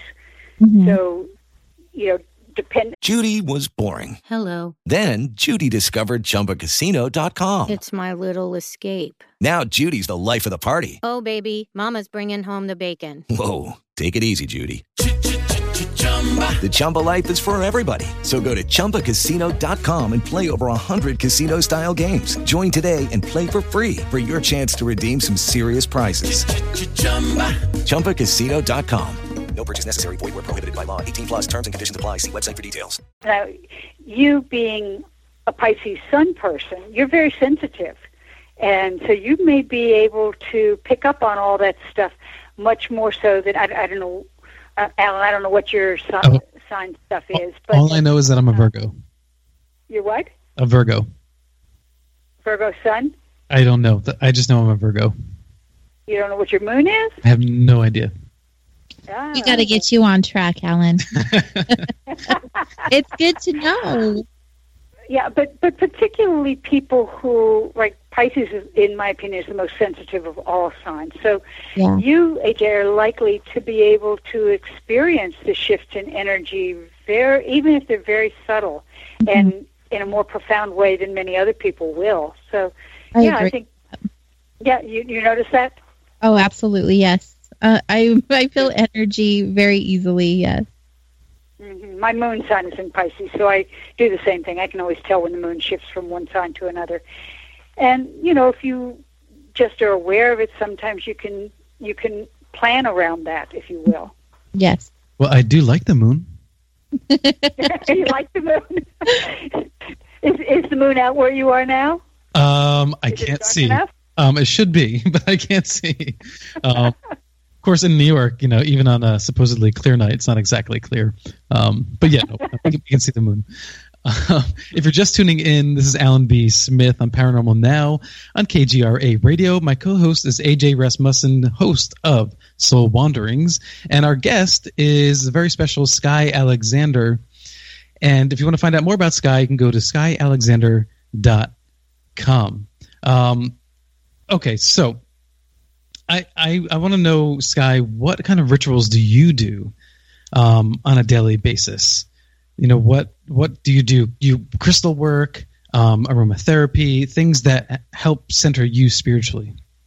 Yeah, well, I um, I start off with doing meditation and chakra clearing. Mm-hmm. I do sun salutations, um, yoga sun salutations. Um, I sometimes do crystal work with my meditation. Sometimes I don't. It depends on how I feel at any particular time. I do a, um, a brief, usually tarot reading, and then I read from something like the Tao Te Ching or uh, the I Ching or some other sort of spiritual, uh, uplifting source of guidance. Mm-hmm. And then I finally, after I've fortified myself with all this, I might go and read the news and read my email and all that daily stuff. But uh, and then my... later on in the day, I'll do another set of, of yoga and meditation um, before bed. Well, that, that that's funny because my follow up question was going to be: Is that all in one day? Is that all, yeah? That's every day. Yeah. And then, depending on the weather, I might go for a walk. I mean, right now it's too hot in Texas to go for long walks, but um, yeah, so that that's part of my that's my spiritual practice. That is everyday stuff, mm-hmm. and then depending on what else seems to come up or what else I need to do, I might, uh, as I said, I might work with crystals or I might work with other types of. Um, I might do magic of some sort. Um, yeah, there there are a variety of things, but those are the basics. Hmm. Very nice. I go through my phases. Um, it sort of wax and wanes with meditation. And I usually, when I do meditate, it's probably close to around five to 10 minutes. Um, when you are you very consistent in your practices or do you also sort of wax and wane and, and when you if you do can you feel a difference in in, in yourself yes and yes uh-huh. um, i think that even five to ten minutes a day of meditation is good and the not everybody is cut out to do you know hour long meditations or two hour long meditations or you know to sit for all day you know, like some, um, you know, very advanced Buddhist meditators might do. So whatever works for you. Meditation also does not mean you have to sit in lotus position and chant Om. Uh, you, you can go for a walk, you can swim, you can look at the sunset, which I'm doing right now as we talk. Um, you know, you can listen to music. There, you can, there are many active meditations that some people find more appealing if they aren't the kinds of people who can sit in one place for a long time and just quiet their mind. Some people are much better off at, at doing something like a walking meditation or um, raking a Zen garden. I used to have a labyrinth that I had built, uh, and I walked my labyrinth a couple times a day, and that was a wonderful meditation. Mm-hmm. So it, I have one book you may be aware of called The Best Meditations on the Planet. Very you know, very modest, right? I didn't come up with that title. uh, it was my editor's choice. But it has a hundred different types of meditations, mm-hmm. which are also backed up by scientific studies and studies at various health institutes and universities, etc. And many of them are things that involve active uh, participation, not just sitting in one place. So you might try those and see if they work better for you. Mm. AJ, do you do you do meditations daily? Absolutely. Yeah. My I I'll sit quietly as she said for, you know, I go about 10 to 20 minutes. But I also have crystal play time where that's very meditative for me and I do a lot of art journaling where I do yeah, a lot art of journaling is really good. Yeah. So and those are the things I do course, every which is I'm sorry, go ahead. Right? Oh, no, that's great. I love calligraphy. And that's a wonderful form of meditation, Yes. just because you have to focus on every single stroke you make, and it's Mhm. very, very slow and very calm and very uh, dedicated. Yes. I'm actually a hand lettering artist. And you that- are. when I say art journaling, I do a lot of doodling and handwriting and painting. So it's all very meditative. It, Wonderful meditation. yeah, it's so good. Uh, hmm well, Skye, are you on any social media sites?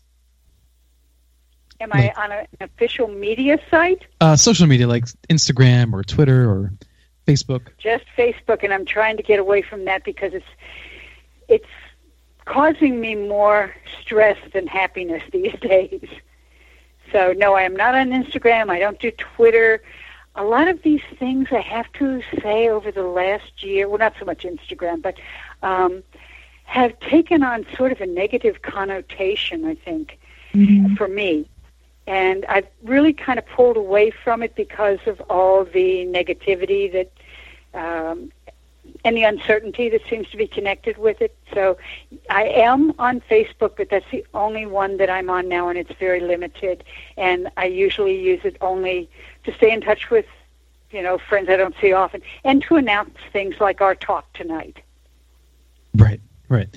See, I yes, I feel similarly. I love certain aspects of social media, and I loathe certain aspects of social media, and I, I kind of I go back and forth with it.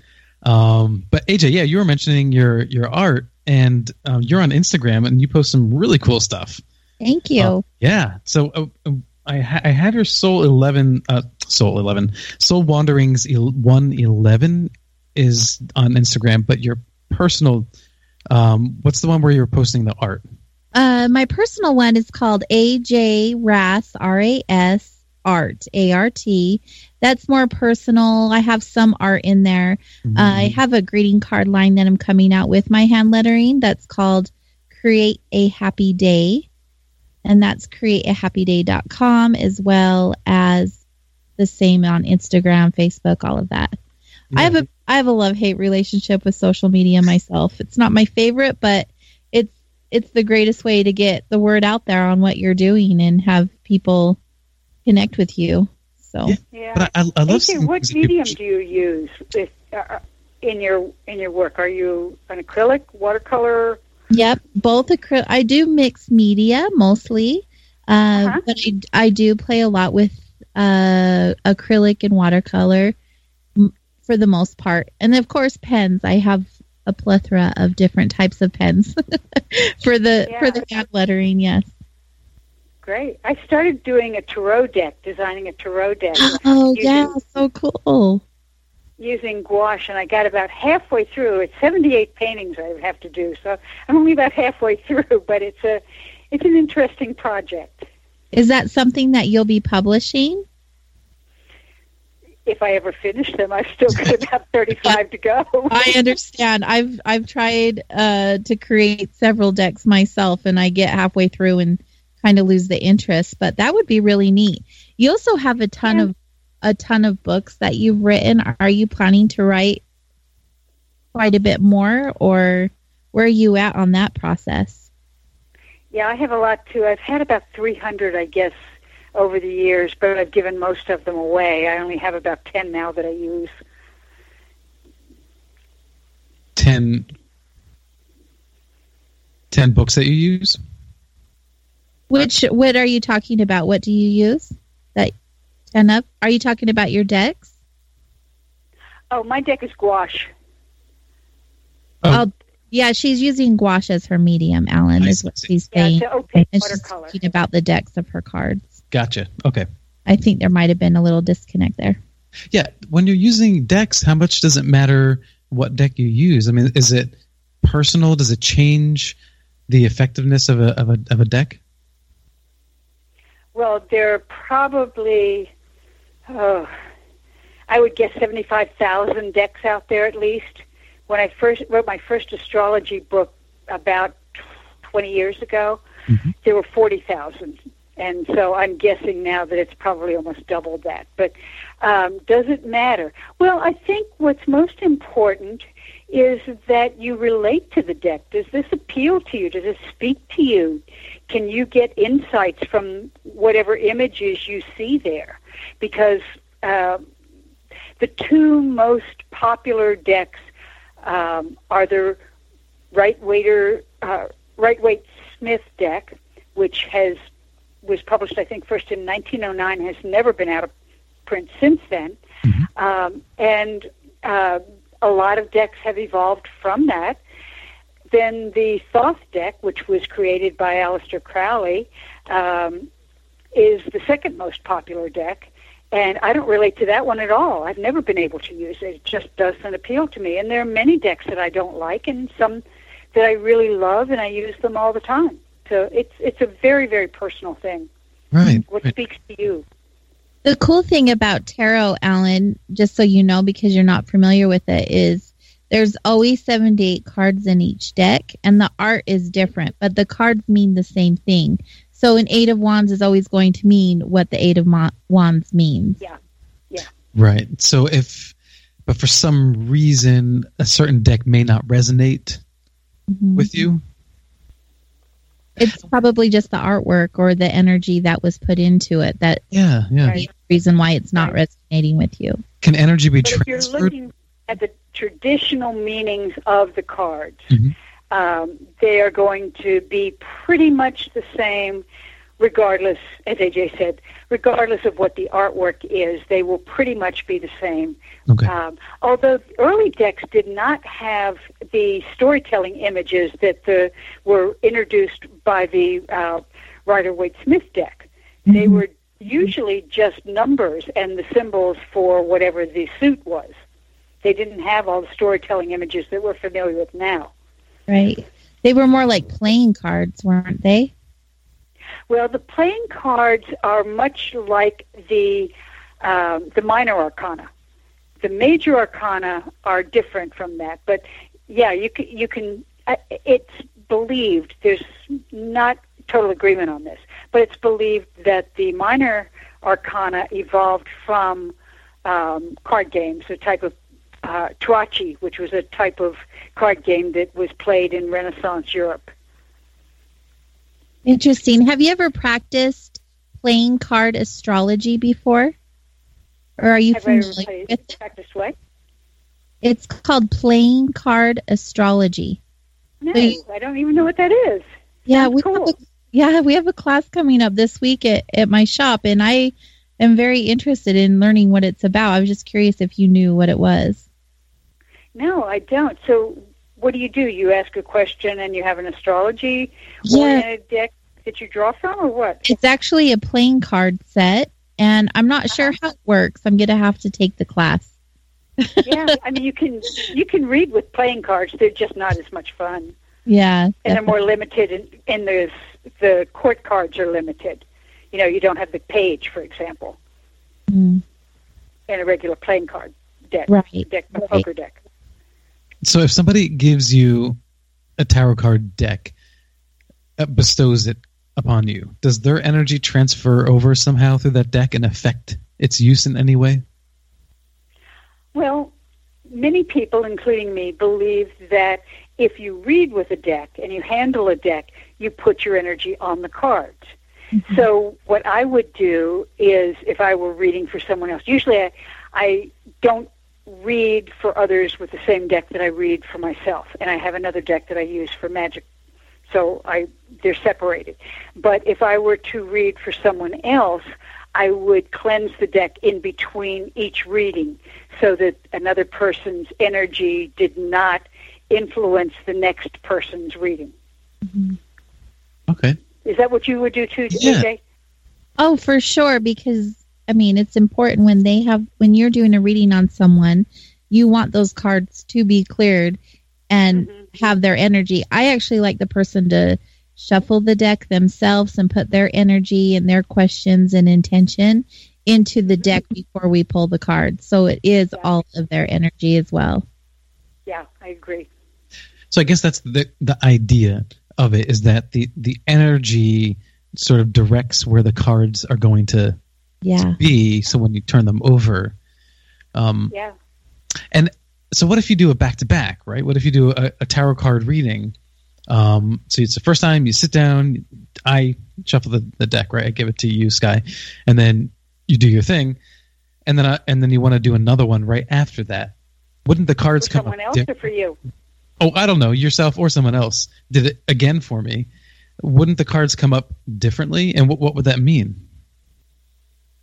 Okay, well, if I were doing a reading for you Mhm. and we finished our reading, um, before I read for someone else, if I were going to use the same cards again, I would cleanse them before I had anybody else touch them to take your energy off those cards so that, as AJ said, they would be, you know, purified for, uh, for the next person.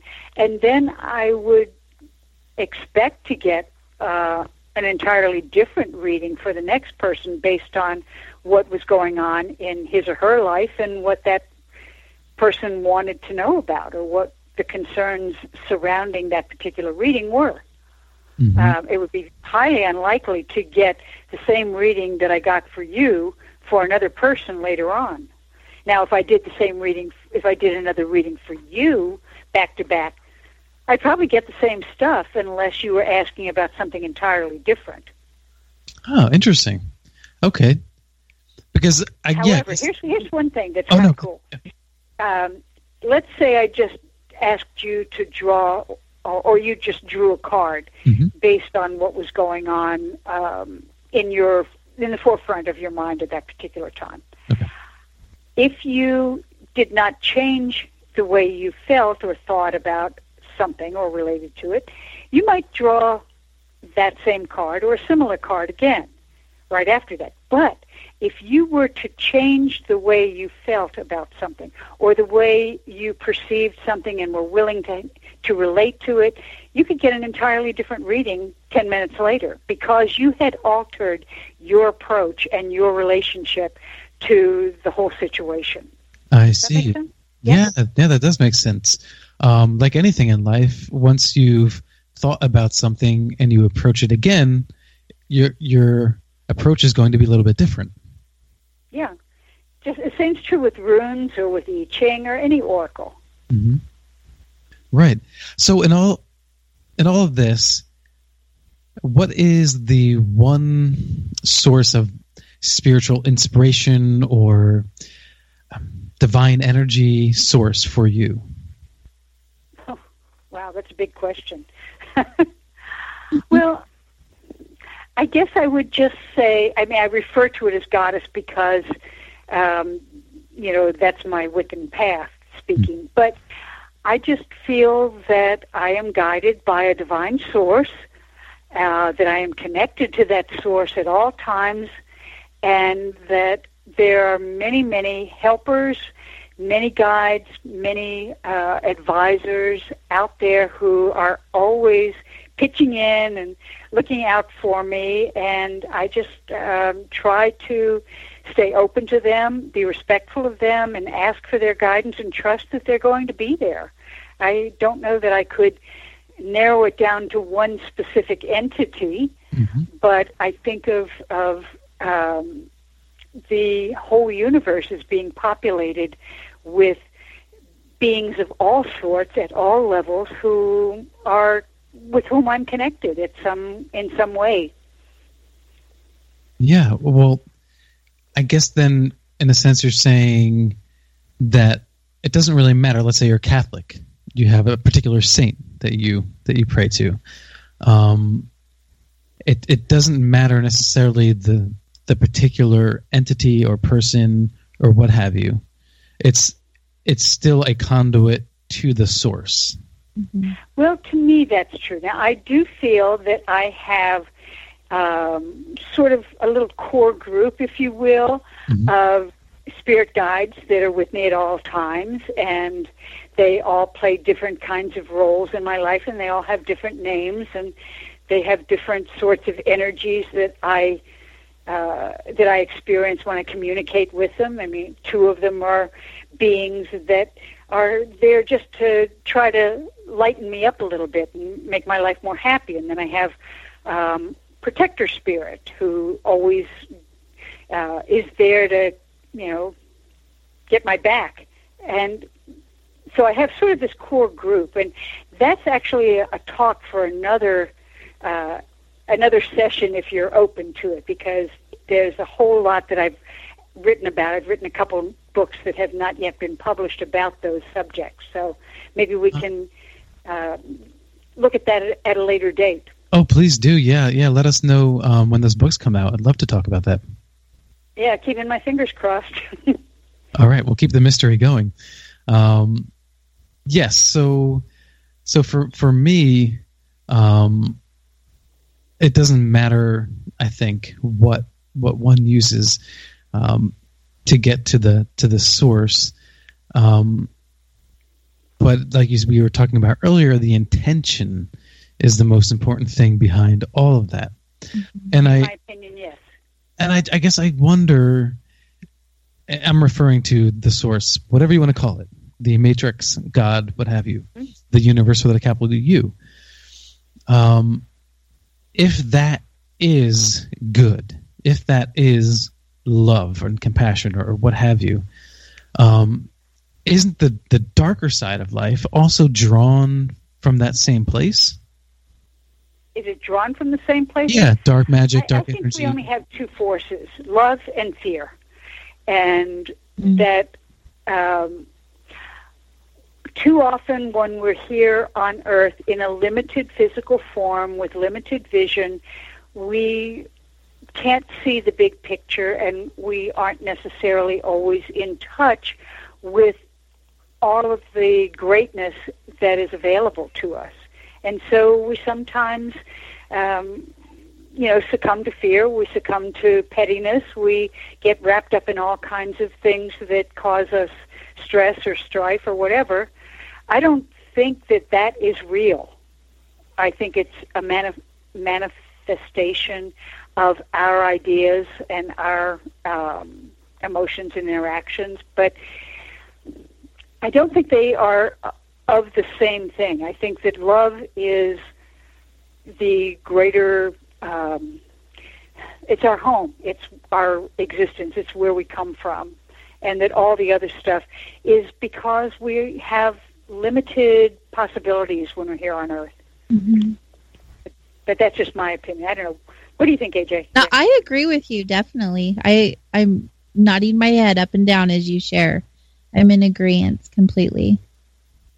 Yeah, I, I guess that's the tough thing, right? Is that the the choices that we have um, determine the sort of energy that we create, and there's for me, I'm I'm always I have I have compassion for or an empathy because I know from my own personal experience that my mind is as it is because of programming.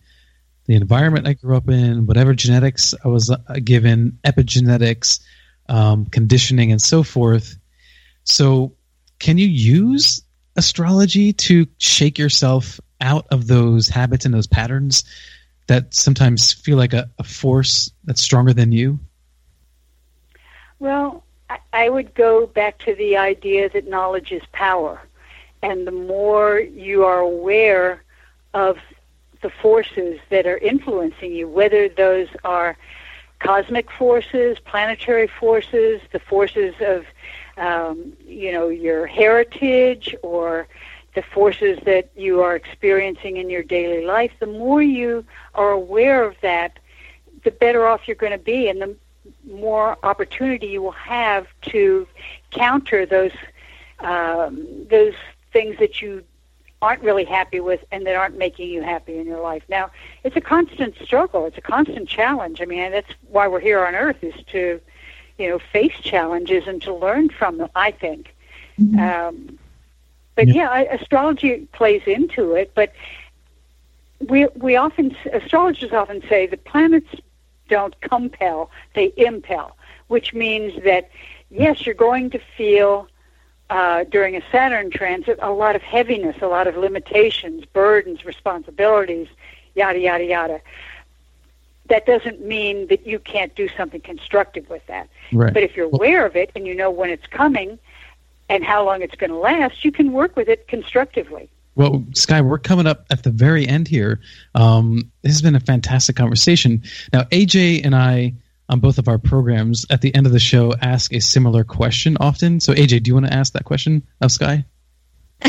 I'm not sure which question you're referring to, but um, let's see, like a favorite quote or a book or something like that. Yeah, or what I what I what I ask on occasion is: Is there anything, Skye, that you haven't um, mentioned tonight that you would like to leave us with?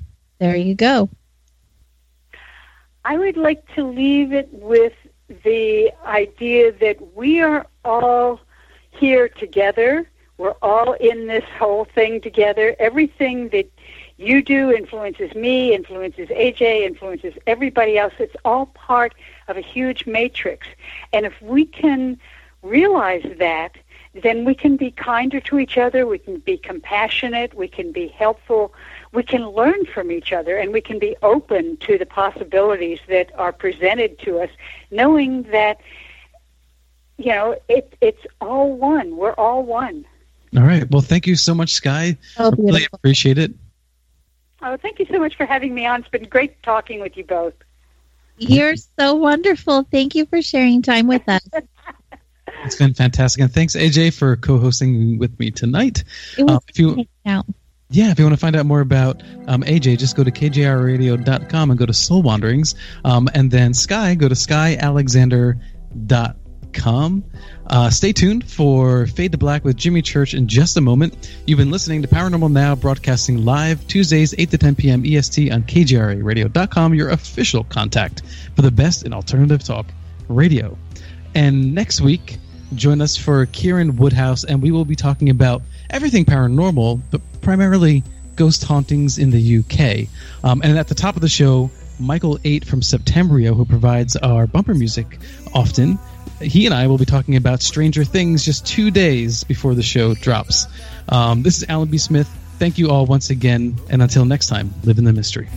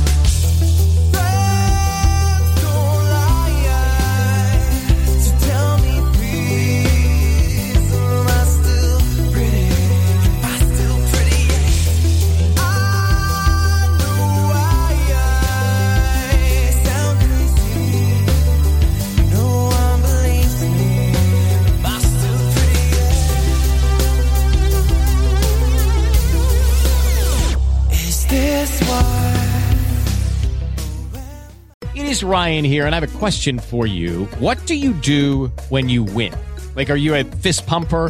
A woohooer, a hand clapper, a high fiver. I kind of like the high five, but if you want to hone in on those winning moves, check out Chumba Casino. At ChumbaCasino.com, choose from hundreds of social casino style games for your chance to redeem serious cash prizes. There are new game releases weekly, plus free daily bonuses. So don't wait. Start having the most fun ever at ChumbaCasino.com. No purchase necessary. VGW. Void were prohibited by law. See terms and conditions. 18 plus. Hello, it is Ryan, and I was on a flight the other day playing one of my favorite social spin slot games on ChumbaCasino.com. I looked over the person sitting next to me, and you know what they were doing?